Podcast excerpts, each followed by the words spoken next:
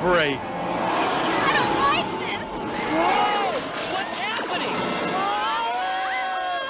Where are we? Okay, so uh, this evening it's Wade and I, and uh, James is uh, on sabbatical.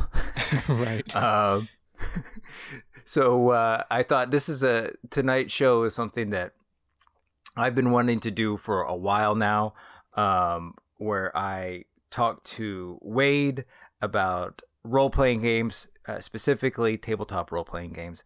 Uh, it's something that I've been peripherally interested in in a while, and Wade is is our local expert. Wouldn't you? Wouldn't you categorize yourself? I mean, I, I mean, sure. Yeah, you can. You can. Yeah, I'm a big old dork. I. Yeah. well, you've got So I hear you have questions about the. like sit around, turning my chair around, sitting in it backwards, and so you want to you want to hear about uh some some tabletop RPGs. Huh? Yeah, and for the sake of discussion today, I think uh, because there's you know there's the distinction between D and D, and then you know D and D is a brand and a game within the larger tabletop RPG world. But it's like Sure.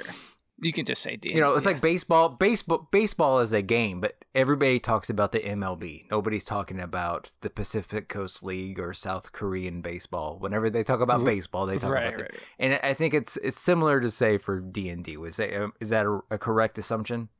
Uh, yeah, more or less. I mean, there's, there's, yeah, it's fine. Yeah, some nerds might get mad about that, but nah, because I mean, there's role playing games for science fiction and Traveller and and all and everything in between. You know, every every IP nowadays has got some lonely nerd that is going to make an RPG out of it that they sell to like three people and, and nobody ever plays it. Okay, well that that kind of gets into my that kind of dovetails nicely into my some data that I was kind of going through uh just in in, in prepping for tonight.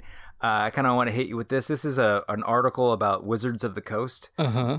And uh, they're I guess they're owned by Hasbro now. They are now. Yeah. and they they are the current owners of D and D, right? Uh huh. That's Yes. the wizard. Okay, so uh, in a conference call uh, with interim uh, CEO Rich Stoddart, uh, they told an, an analysts that tabletop games accounted for 74% of the 1.3 billion in sales for the segment uh, in- in 2021, um, which grew at a blistering 44% rate. Oh yeah, it's been insane. Yeah. Digital games were 26% of this segment and grew at a slower but robust 36% rate. So, um, that was the first bit of information I wanted to talk about. They are, you know, the biggest name in tabletop RPGs is doing an ungodly amount of, of business. How big is the D&D community?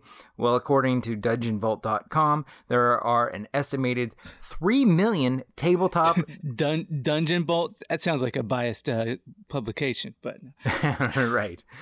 Yeah. Uh, well, this is from 2019. Yeah, uh, yeah, no, it's probably- there are th- an estimated 3 million tabletop dungeon masters worldwide. The average D&D group consists of five players and a DM. There are, are an estimated 3.7 million active tabletop D&D players. Um, the April 13th, 2022 report that Dungeons and Dragons was actually purchased by Wizards of the, of the Coast for uh 146.3 million dollars. Um so like that one thing alone is is a huge part of their portfolio. Uh if you look Mhm. on the uh this is a, from a website called uh Drama Dice which uh has a nice article about search uh, queries on Google about which there's like 500,000 D&D related uh, you know uh, queries and the second one is Shadow Sure. Shadowrun at 90,000, Starfinder at uh 60,000, Pathfinder at uh 40,000, Call of Cth- Cath- oh, how do you say that? C- Cthulhu. Cthulhu. Yes, I'm sorry Call of Cthulhu. is at 30,000 Star Wars RPG Star Wars which is you know like a Mhm. the biggest thing on the planet for like our entire lives is only at 30 uh 30,000 uh Blades in the Dark which is something I've never even heard of is at 20,000 I've heard of that one. Stars Without Number, 15,000. Uh, Powered by the Apocalypse, 15,000. Cyberpunk Red, 15,000. Uh-huh. Das Swarsh Og, uh, 15,000. Dungeon World, 12,000. And Warhammer is at 10,000. Um, the Huh. Warhammer role playing, not to be confused with the tabletop game. I think so. 'Cause- I think that's I think that's yeah, what, yeah, it, yeah, what it is. yeah. That makes sense because because because the Warhammer miniatures game does pretty well, but yeah, Right. yeah. But Warhammer gaming probably does. Yeah, that that sounds about right for those numbers. So my my whole point Yeah, with with all this this data is is that this is just a, like if you're not playing Dungeons and Dragons, Right. there are millions li- millions of people who are, and it makes an ungodly amount of money. Yeah. And most of those most of those like that you just recited, well there after it was Shadowrun, which is its own kind of thing. But then after that, Starfinder and Pathfinder are basically D and D as well. Like, probably Starfinder was so high in the search results that- from that article you found because it had just been released around that time, I think. Ah, And it's yeah, yeah. well, so And it's a yeah, whatever. I don't have to go into it. I from the outside looking in, um, I kind of wanted. I've always kind of been kind of curious about it, and it's only gaining more steam in the public consciousness. Uh, to that point, there's a, an extremely, extremely popular uh, podcast called Critical Role. It's a, it's a show that I've never listened to. Yeah, yeah. Um, Critical Role has an estimated net worth of over yeah. uh, fifteen million dollars. Uh, Oh, it's worth noting that Critical Role is an LLC and has multiple stakeholders from Twitch, merch, and YouTube alone. Critical Role makes hundred and sixty-four and seventy-seven dollars per month. That was from March nineteenth, twenty twenty-two. So Yeah. not only is D and D a big uh, thing in and of itself, D and D based entertainment has emerged in the last few years as something that's so big that from the outside looking in, you cannot escape it. so, Yeah. um, we are Star Trek people, and and you know we like Star Trek adjacent things. A couple years ago, Humble Bum- Bundle uh, had a deal for a Star Trek uh, tabletop RPG like bundle, and it was really affordable. What was it? Wait, it was like five bucks, and you get like a bunch of bunch of books. Yeah, I can't remember which one I I did, but yeah, I got a bunch of those books, and I read. I, first read them this afternoon, where I just flip it through. So Well, yeah, yeah, and I and that was my whole thing. I was like, okay, this is cool. This is, seems like a proper entry point. This was probably in 2020, I think, when this happened. This has been two. It's Yeah. been two years now that this has been, it's been a while. Yeah, yeah, we're like, oh, we should do something with that. Yeah. never or or at least take a look at it or whatever. But I Right. I opened it up and I was like, wait a minute. What the fuck is? There, yeah, there's not one manual here. There's several manuals here. I don't understand how they relate to each other. Now, the first manual says the role playing game starter rules, and the name of this is called Star Trek Adventures, the role playing game. Um, first off, let's before we get into the Star Trek Adventures, let's let's just talk to me like it, uh, I'm a kindergartner about what tabletop the the history the brief history of it is it, it was invented by Gary Gax in the 1970s. Is that correct? That's More or less. There's Gary Gygax and. Dave Arneson. We're all getting, yeah, yeah. And it was like an outreach of uh, basically historical miniature battles games like that people would make. And then Gygax and was like, oh, what if we do one with like knights? And then he's added wizards into it. And it was just like a, it was like Warhammer basically, like a terrain thing, except like a lot, less complicated than probably. But anyways, it was like just a wargaming thing. And then they added, then there was a thing called chainmail where they started putting uh, like wizards and art- artillery, magic artillery and stuff.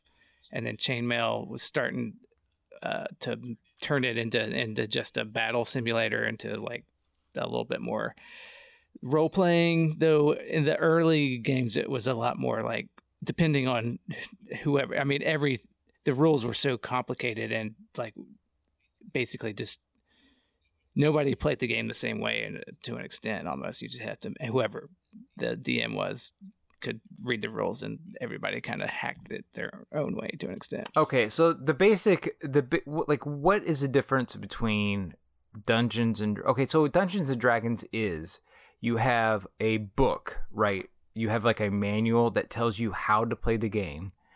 And then the the people the per- Or three of them, or three of them. depending on yeah.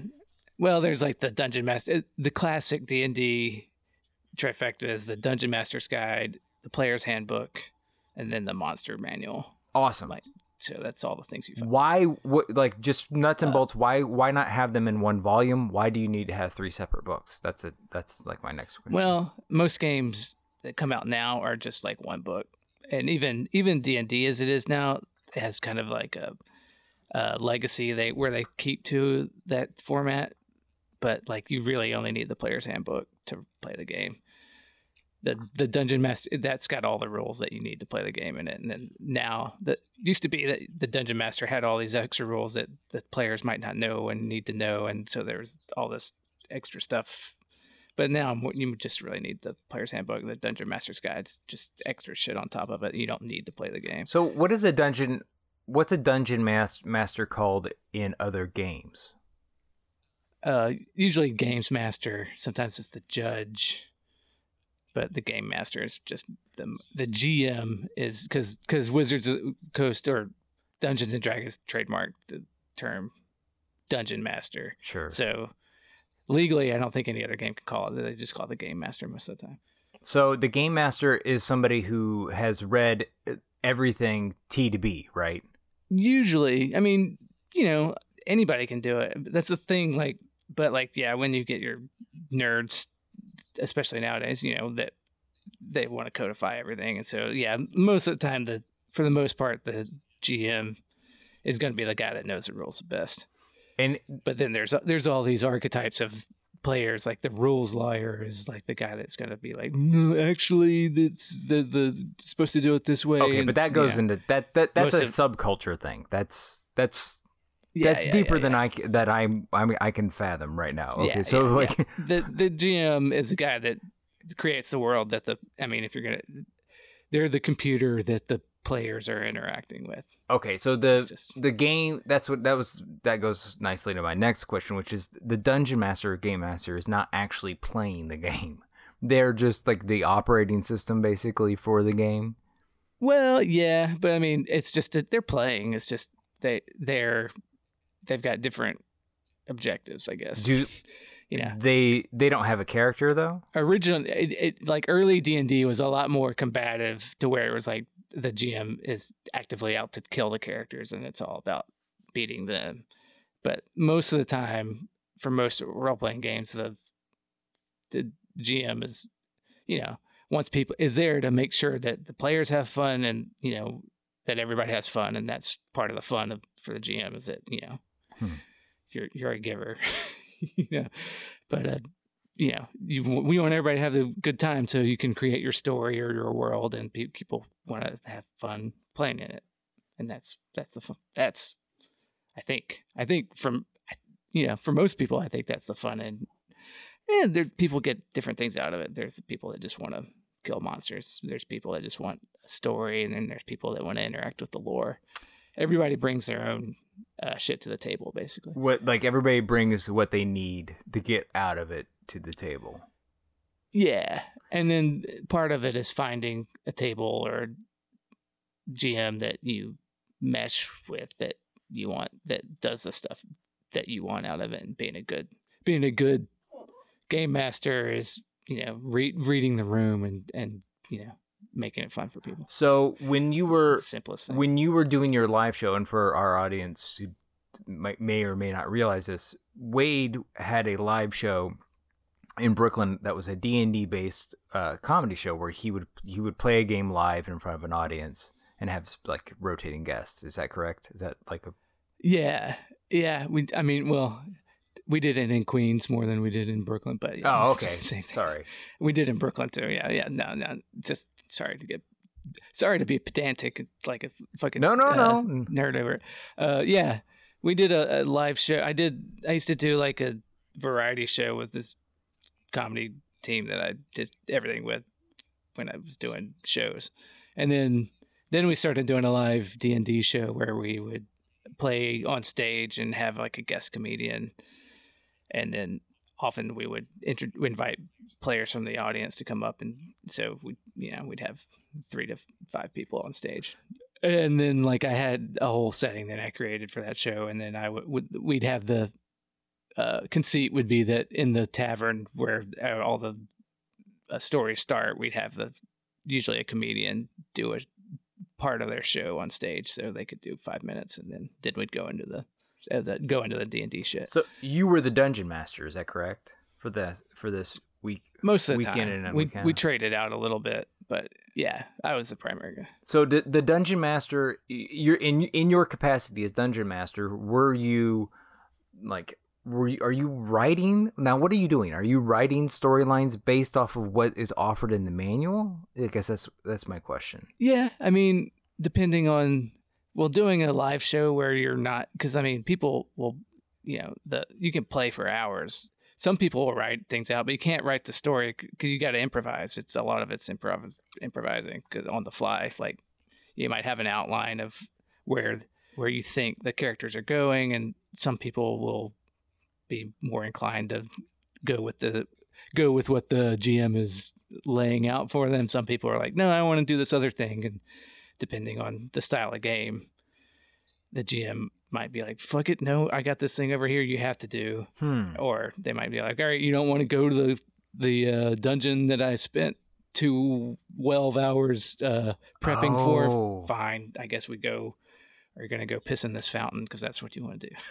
yeah, or Oh, so so you have to like. There's got to be there's got to be a, a little bit of like synchronicity then. like you have to, right? Yeah, yeah. I mean, and part of that is just like being upfront about what's going on, what kind of game you're playing, Okay. you know, and finding people that you mesh with. So, I mean, yeah, people that play enough can figure out what what's going. on.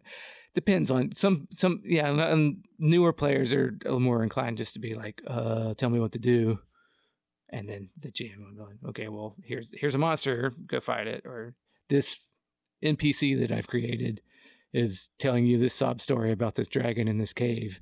It's pretty obviously that the story is setting you up to go fight this dragon in that cave or whatever. So, uh, a person, uh, kind of like a famous Twitter person that I think that we've we have shared tweets from. Mm-hmm. Like I think at one point all three of us have seen t- from Thomas Violence. You know who I'm talking about? Oh yeah, yeah, yeah. Yeah, he's got he the serious man, uh, like Avatar or whatever. Yeah, yeah. And I I saw I I, I saved this this because I he, I know he's making a D and D reference here, but I don't like I can like grok what he's talking about. Do you know the tweet I'm talking about? I have no idea. Okay, I want to read it real quick. It's from Thomas Violence. Uh, Forgive me because whoever posted it, this tweet on Tumblr didn't like they cropped out the date and the time, so I don't know whenever he wrote it. Yeah, yeah. But it says, uh, "quote Oftentimes, I look at the skills and knowledge I've cultivated, and feel like that moment when you play an RPG for the first time and you realize you've built a character all wrong after finally figuring out how the game works." So I know that that's more of you know a commentary on like you know figuring out like navigating real life or whatever but i don't understand so yeah in rpgs you build your character at- before the game happens and, and that, that's where A lot of times. and that's where game manuals come in like how do you know how to build a character and what goes into that is what my, my question Uh, yeah. Well, for depends on the game is the the, the cop out, but for the most part, most dip games will have character creation rules. Like there, you have your six stats, and you roll dice to see what they are. Or some games, most like D and D now for skews more towards here's a standard point buy of how many points are allotted to for your skills. It's it's like it's like with video games a lot of RPGs have, have the same mechanics because when they started ripping off from D and D or whatever. But like, so you'll roll like classic D and D. You'll roll three d six and add that up, and then that's uh, uh, 3d6 like six times or whatever, and that's your strength, your agility, your your strength, dexterity, uh, charisma, wisdom, uh, whatever one I'm missing, intelligence, and and so you have whatever your attributes are, and then you say, "Oh my gosh, smart!" I'm going to put depending on the game. You're like, "Okay, I'm going to be a." You, then you might choose your class as a wizard because you see that he's intelligence, and you're an intelligent guy. Your smart guy is going to be casting spells, so you're like, "Okay, uh, I'm going to be a spellcaster," or you might be like, uh, "This guy had I put put all the uh, points into strength. I'm going to make him hit things harder." You know. Hmm.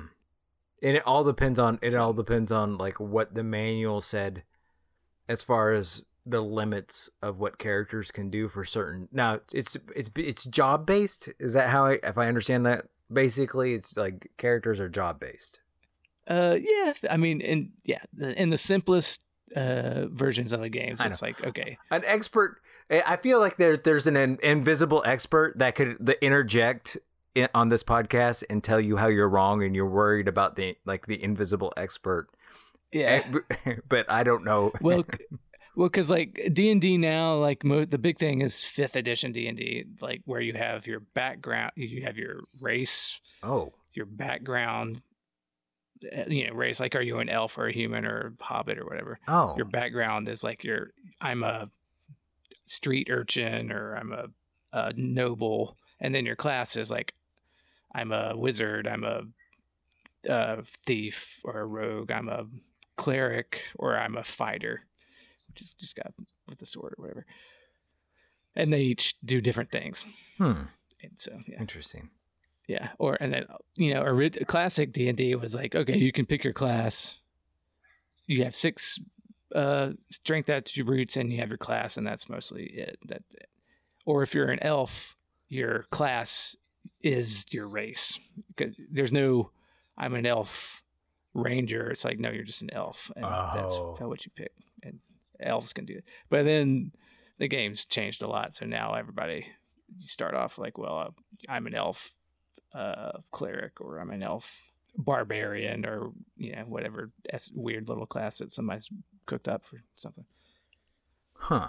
Yeah.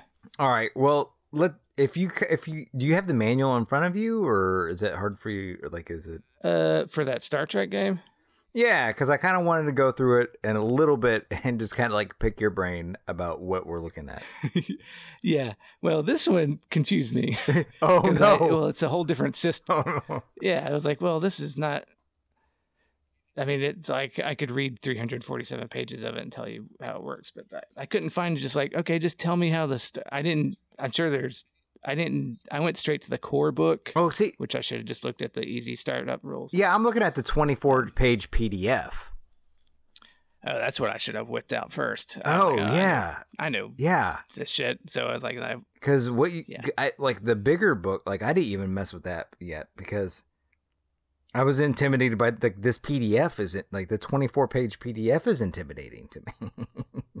Right. Yeah, because it's it's a whole different game system. Because this is by Modiphius, I think, is the yes. publisher on this one, and they have a whole system that that they use just for all their own uh, properties. Which they have a lot of. I think, I think the Dune RPG that came out with the movie is by them. Oh, so they have a proprietary system that they could shoehorn license worked into. Yeah, Oh, I think. Yeah, I think that's what. The, yeah, Is that bad? Have you ever played? I think they had a Doctor Who one for a while. Have you ever played a? a mo- I haven't. I I've heard.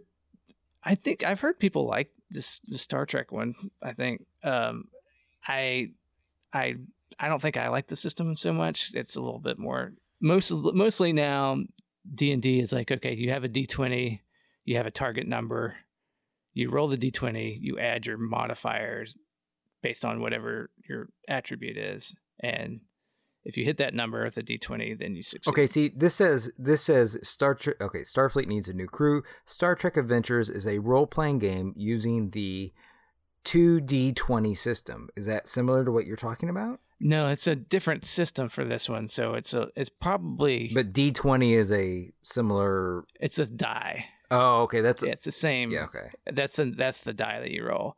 Yeah. D and D nowadays has a a two D. They have a advantage disadvantage me- mechanic to where if something's hard, you roll two two d twenty and take the lower uh, die roll, or if you have advantage for you gain an advantage somehow, you roll two d two d twenty and take the higher one. Hmm. Uh, this is a different. This is, I think it's like a more closer to a dice pool system, which I don't have a lot of There's familiarity with. I've played a few games. yeah, there's where- there's a challenge dice uh like aspect to it.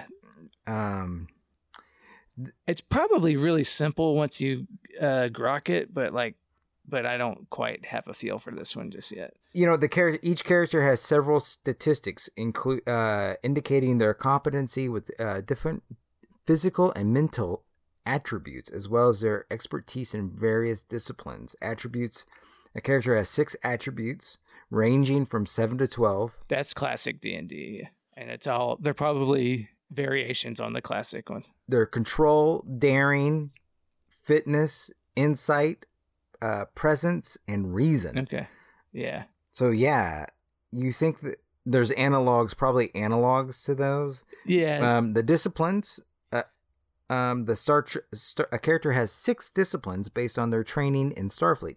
Command Conn security engineering science and medicine.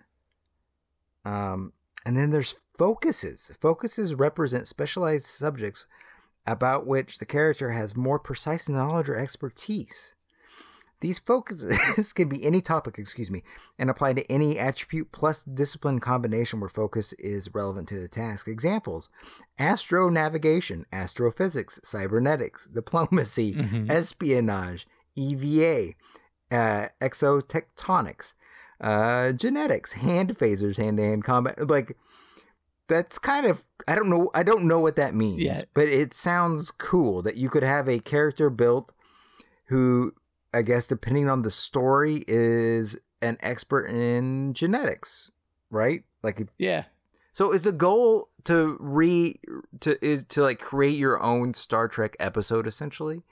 I yeah, that's exactly what it is. I think. Okay. Yeah, the game master basically is out. You, you probably get an outline to the plot, and then you, yeah, this it purports to be very character based. I think from what I was reading, but it's basically that's up to your players to, you know, build their little. Because this one, this one, you're you're basically building your own uh, bridge crew. Hmm. But I think it's it got rules set up so like if you have five players and each one's a major uh, character on the bridge, but like maybe the ensign that's or pilot that maybe the Sulu doesn't go down with every uh, away mission, so you might have a red shirt one off uh, no name guy that you also play when when they go on an away mission Oh. and then you might set up a uh, well it's like okay and now i'm going to set up this scene in the ready room to where i'm me the uh, gm is going to play an admiral that's coming in with a message and i'm going to tell you oh the, the cardassians over here have uh, started up a blockade uh, we're sending your ship captain bleep blop uh, you know Right. played by uh, you know jeff or whatever so Captain Jeff. Yeah. yeah, yeah. Hey, Captain Jeff. All right. So, uh, what are you going to do about this Cardassian blockade? We're sending your ship over, and then, I'll, you know, then the Cardass the guy might say, "Well, okay, uh, we're going to go." Uh, go, yeah, go, we'll go over there, and then some Geordi guys like, well, I think I'm going to use my astro uh, engineering to say try this. you know. This is also interesting because it, Uh, there's there's starship combat, which makes it different than is that Yeah. different? Then that's different than D and D because there's no vehicles that you like the group controls, right? Like, is that unique? I mean, there there's probably role there. I mean, there's probably yeah, not in the core rules. No, I'm sure there's there's home people have homebrewed hacks to do uh you know pilot a magical spaceship, and that's like uh one setting. But but yeah, Okay, so for the most part, that's that's kind of cool that you have like a yeah, yeah, like a spaceship that you have to manage, I guess. yeah. Um, all right, I kind I kind of get it. It really like looking at this twenty four page PDF.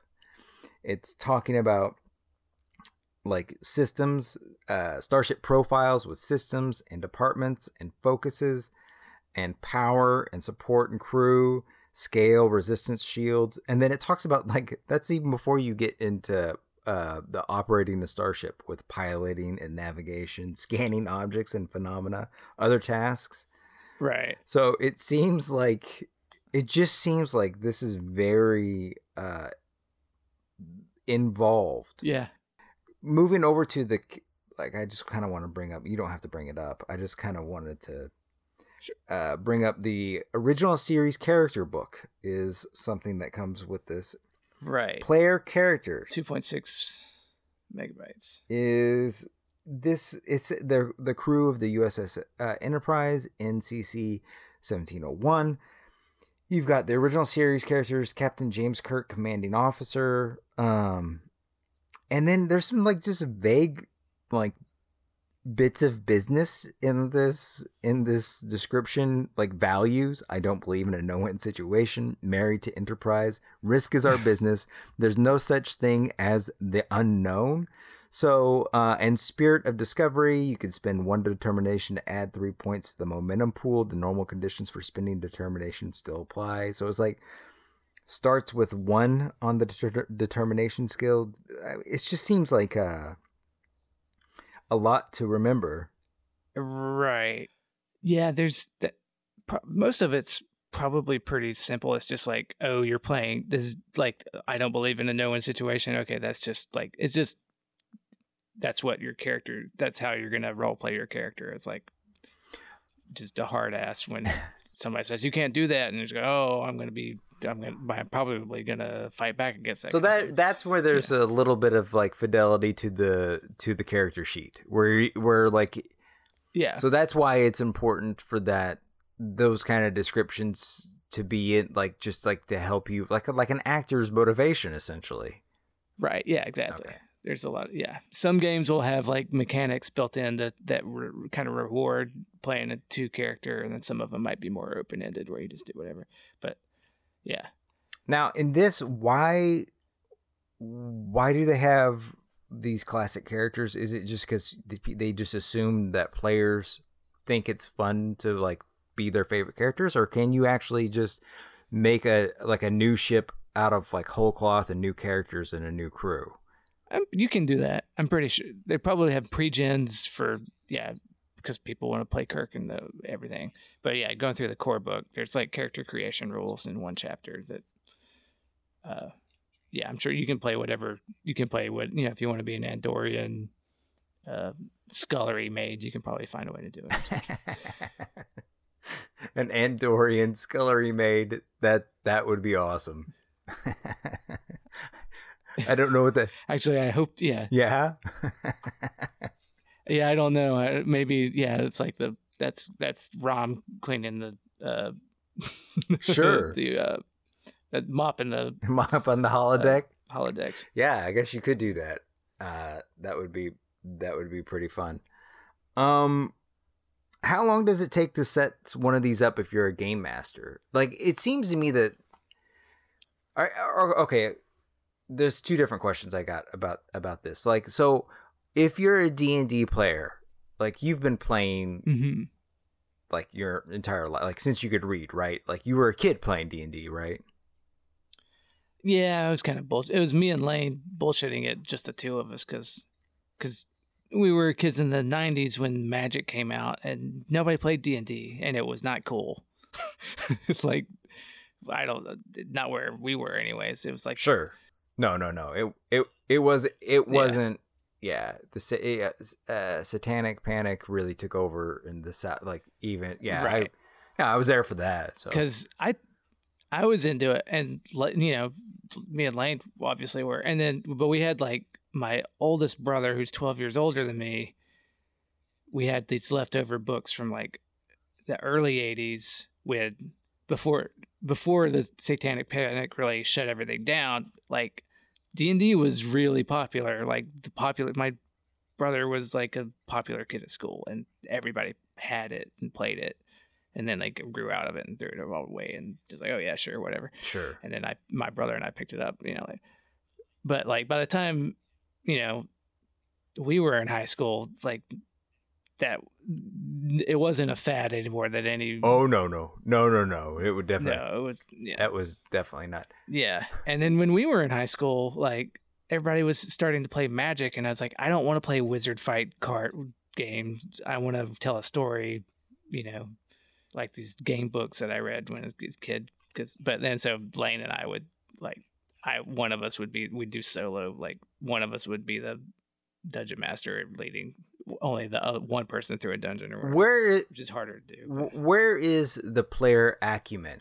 come into like if you're a player if you're a d&d player like how do you what does a good d&d player look like like like somebody who go, comes into a game and is like is good at playing d like what does that even look like if you're good at it Well, does it mean are you the are can is, are you the person that can like build that character sheet? Like Thomas Violent says like I he gets into a game and he can't uh like he's ill equipped is like the good player uh is able to depends on the game. Like, there's a certain and uh, three point five, uh, three third edition especially got really into the system mastery of it all, and a lot of people now are just like really into building their characters above playing the game, and like, oh, I've opt, I've min maxed this guy into being, uh, he's got those.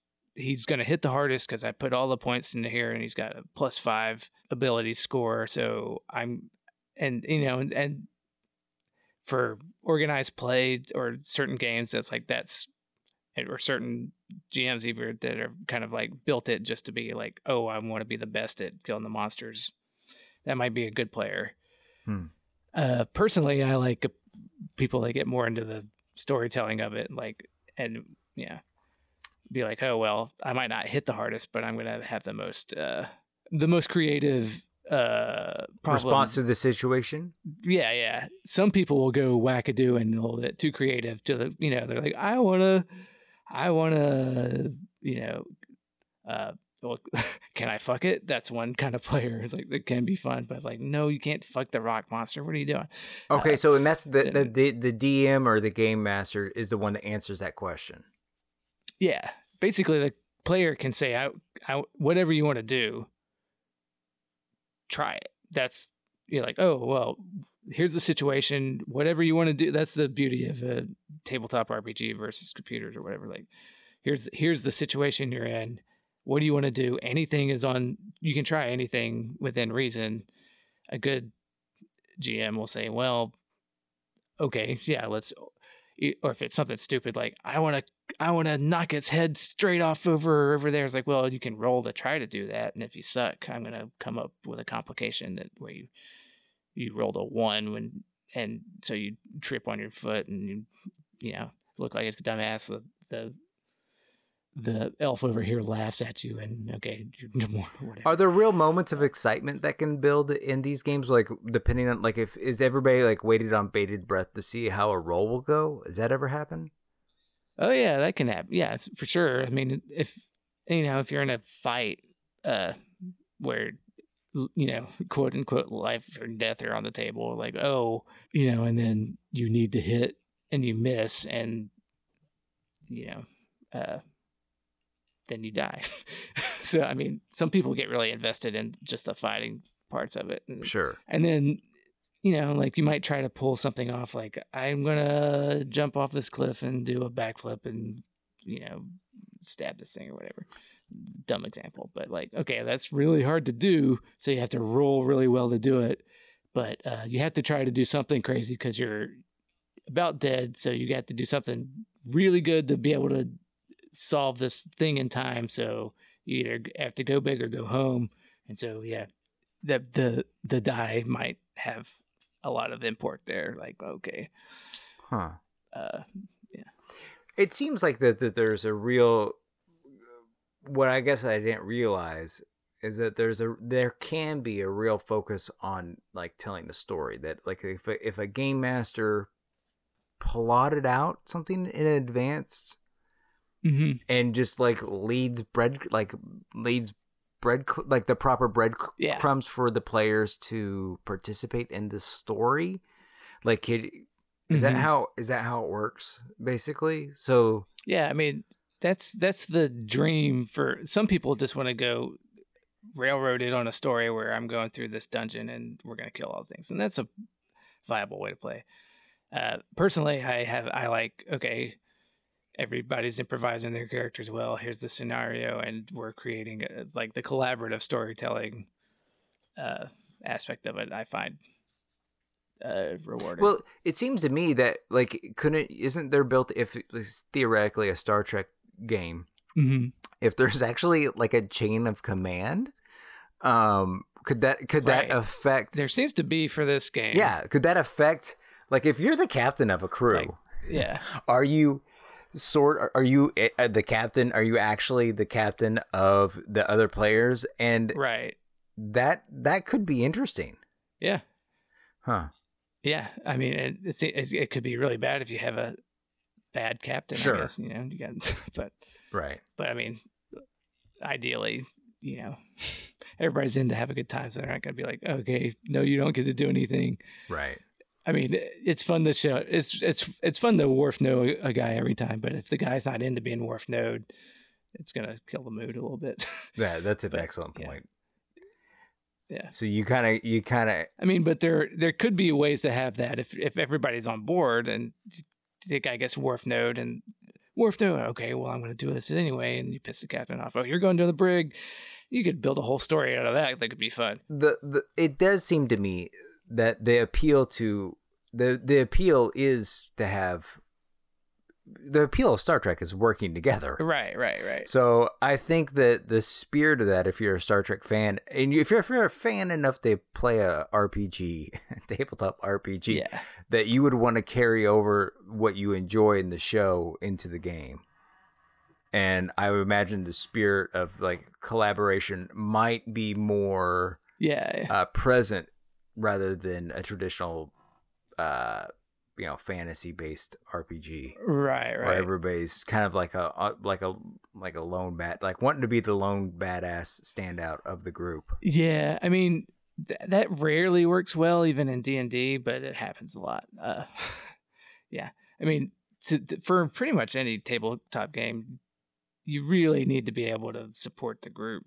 Yeah, but some people have trouble doing that and want it to be, you know, like you got to be a, the part of being a the GM is knowing how to, uh, you know, give every player a moment to shine, kind of thing Hmm. and being a good player is not being the guy because some some people just don't want to and just everybody goes to some people are like i really enjoy playing but i'm timid and i don't like talking that much so i'm cool just hanging back and being a part of the team and whacking the monsters when i need to and speaking up maybe a little bit. And then some people might be timid and find the game as a whole way to be a whole different way and be like you know be very arrogant. It sounds like you're describing somebody who's like a, just like a born red shirt, just born to yeah. Sure sure. born to stand at the transporter uh, console and and have two lines to beam somebody down. yeah, yeah.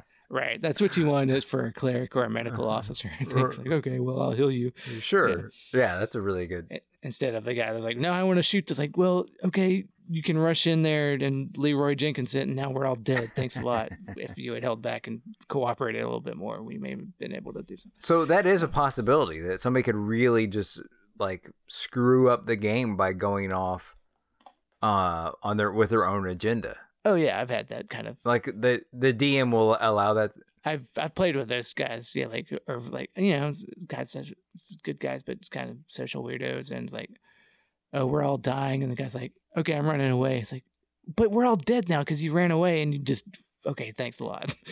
It's like, oh, but mm, okay, Now, how how you know, the whole point of the game is to fight. what what are some ways that you can actually if you're if you're a game master dungeon master whatever and you, you can actually set up the game to last a- like a specific amount of time like what are some tricks to like be like let's make this game last like just like an hour and a half or whatever You know, Uh, I mean, it's tough. You, you well, doing it for like doing the live show. It's like we just f- fuck it. We're just. I'm not and rolling one dice and just saying, okay, well, you killed it. Okay, you died. Er, Instead of trying to get all the, the minutia of the rules, you have to let some of that go sometimes if you're trying to rush through a quick game. Oh, Because you can, some people, you know, like, uh, no, I think I was playing with James and his kids in Lane one time, and we spent like an hour just trying to cross a tree trunk over a piece of water or something, and it was like, oh my god, you can you can get bogged down in little minutia sometimes, but you can also just like, all right, never mind. it depends on. It just depends on the game master. It sounds like. It sounds like the game master really is. Yeah, yeah. It's, it depends on the players too. Sometimes, sometimes some players will be like, "No, we have to do this thing." It's like, well, okay, well, Oh, here you go. Let's figure out how to do it. And then, yeah, it really does sound. Yeah. So it sounds like there's a lot of but yeah, there's a lot of wiggle room for for these things to get either become tedious or just calamity. yeah, and and you know tedious and calamity are like two ingredients uh, to a podcast too so it's no wonder it's Right, no right. wonder that they they're like a popular format uh uh for entertainment Yeah, yeah. Now i know that you have um you've kind of explained to me before the miniature aspect of it and i noticed at the back of these pdfs the star trek pdfs they have some cool little miniature Oh, I didn't. you know trek stuff at what point at, at what point does the miniatures come into play and what do what what how, what's that all about i guess is what i'm asking It depends. Like, you don't have to have miniatures to play. So, for fourth edition, it depends on the version. Like some games you kind of do. Like if it's uh, just for like if you're in a combat or something and you want to say I'm shooting at that guy over there and what's in the line of fire. Sometimes you might have a grid where you're like, well, you're here and you can move 30 feet, so you're going to move over there. If you're in a real strategic kind of uh, gameplay and that's what you're into, it can be good to have a miniature with a grid where you know where everybody's moving to, how far away they are, because you're like, well, if you're you have a melee attack, you have to be next to them, but I'm shooting at range. How far away are they? Well, you can put a miniature down and say that you're 60 feet, and we know exactly where they are. And, Hmm. or you can just the G, GM can say, well, yeah, you're 60 feet away, and you can theater of the mind it and just kind of improvise off the cuff. But you have a good you have a good you personally have a good like collection of miniature like right Oh yeah, I have two. I got a whole shit ton of doll furniture and shit. But part of that is because I realized I got I got back into playing in fourth edition D and D, which was basically you had to have miniatures to play the game. whoa you have to you have to have the Pretty much the complaint at the time that people like there was a whole edition wars that that the the grognards don't want to go back to. Like there's third edition was when they got into system mastery or whatever, and then they killed third edition around the time that uh World of Warcraft was really blowing up. So they're they're like basically there people will dispute it, but like Hasbro or Wizards of the Coast is owned by Hasbro at that time. Maybe it might be shortly after Hasbro bought them or whatever. I'm not, I don't know. Nobody helped me to that, but they're like, oh, World of Warcraft's really popular. How can we make D and D more like that? yeah kind of like so kind of like whenever instagram tries to like A lot more, yeah. pivot to video because tiktok exists like Right, right. the, the So- established beast the established beast in the field is afraid of the new the new thing so they have to like mimic it Right. Which I had a lot of fun playing fourth edition, but there's a lot more what people would like it's it's like more of it's more of a board game than it is a role playing game. Like which is not true, but there was a lot of uh tactical decisions and it was a lot of combat based that took forever to do. Uh so so I got in I got really back into D&D then and I bought a bunch of doll furniture basically. I got a bunch of cave like 3D terrain stuff, and I bought a bunch of. Kick, this is about when my Kickstarter problem started kicking in, so like I got, I, I would you buy. keep you, you keep that long enough and you have you have like a like enough people in your family to like one day have a good uh, regular campaign that's I mean that's why I haven't gotten rid of the stuff to an extent. Uh, yeah. Yeah, totally. I mean I haven't used it in years too, but like it looks cool when you set it up. It's just it's a lot of work. Right. so I've never done it. uh, that's funny. Um, you uh, I think that's pretty much all my questions. Like, I, it sounds to me that if we were ever gonna play a Star Trek RPG, we would have to have like a good game master that like is up to the task. Yeah. That sounds like the like the key. Right. Yeah. I mean, I I could try to do it at some point, but uh, I would I would have to read that core book a little bit more. Up to me, the mechanics are you roll two d twenty, and and you have to have a certain amount of successes for the for the difficulty of the task. And so for this game I, system, I think you roll a d20 and you want to get below whatever your number is. It's kind of like Cthulhu too, I think.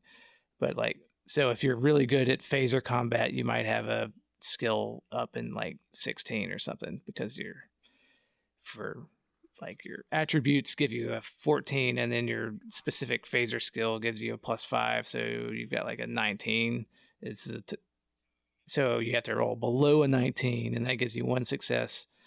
But you roll 2d20 so you need 3 successes to win so you have to or you need to so you roll the 2d20 and you got one success and one not success so it's a half-ass and so it might not be the you can't you don't phaser the thing to make it explode like at the end of season two of TNG, Right. but you might wo- you might wound it and it's pissed off, so there's a complication for the next round or something. Why would you have why would you have diplomacy as a like how do you roll for diplomacy, I guess is what I'm asking. Well, in a an old school D and D would be like, yeah, you just have to role play it and talk it out, and the DM's going to decide whether it worked or not. No, that's, but like but another way and a lot of uh, systems and more modern versions like well like well your character might re- really be good at talking but you as a player are not and you want to we we don't want to like just like reward the guy that's a little more shy and not going to be able to you know, ah. public speak about it. So okay well give me a you know tell me more or less what your guy's talking about and i will and we'll roll and see how eloquent you are in talking to this andorian this uh gorn ambassador or whatever. So like okay. Nah, so you could say okay i'm going to try to explain water rights to him and like okay well roll give me a roll and it's like you rolled poorly and it's like well they don't give a shit about water rights they're going to come after you or it's like oh you you might not say exactly what you said but since you rolled well i'm going to say you really keyed into something that their culture really was into uh, because they're from an aquatic species and because you decided that you wanted to talk about water rights this is why it worked really well or whatever. Because you rolled really well i'm going to make something up that makes sense for why it works what's what's the ideal size like what's the ideal size of a of a of a crew? Like is it like a th- if you had like a, a game master and like three people playing, would that be like an ideal game? probably for d&d that's like f- more or less ideal like i think the, the the stats you gave at the beginning the most games are about five people Yeah. uh the more people you get the more bogged down rounds will take because everybody's moving and so games it, it games will last longer the more people and it's just more moving parts. But uh so three is probably the sweet spot. Three or four is the stand like yeah one gm and three players was probably the easiest to run but then depending like if you have if every th- three of those players is good at, and uh, it working together and being uh, dynamic. But you might have like one guy who's the timid guy who's not going to speak up as much. So Right. three, two, two uh, showboaters and one timid guy might not be as good as having, uh, you know, Right. three guys and one. Yeah, but yeah, three to three to five is the what you want. I'd say three is probably the closer to the sweet spot if you have the right people. Hmm. All right. Well, I can't think of anything else. I'm sure I, I'll have more questions one day, but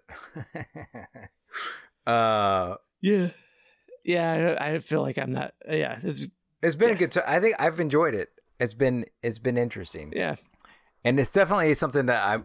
yeah. No, I'm. I mean, I'm into this stuff. I I feel like I'm just being pedantic and just No, no, like, you're- but no, I'm. I I love the shit. No, you've been great. This is uh Star Trek.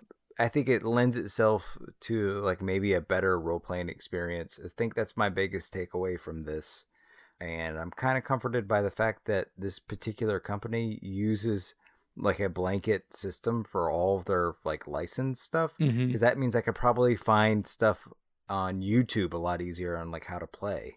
Oh yeah, You know, better examples. right. I th- I think the Star Trek one is one of their biggest ones, but I don't know for sure. I I yeah, I'm not sure. Hmm.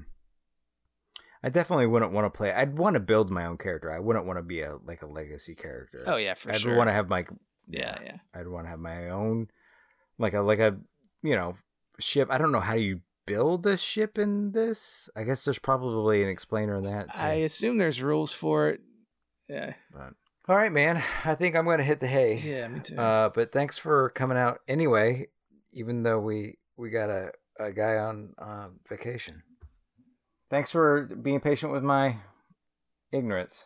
oh yeah, happy to anytime. Yeah, and uh, yeah, we, we can get more into shit later. Oh yeah, yeah, yeah, yeah. maybe maybe sometime we can figure out how to play something. Yeah, I'd like to do that. I definitely like that's that's my whole thing. It's like one we don't have to do it rush into it. We can like peck away at it.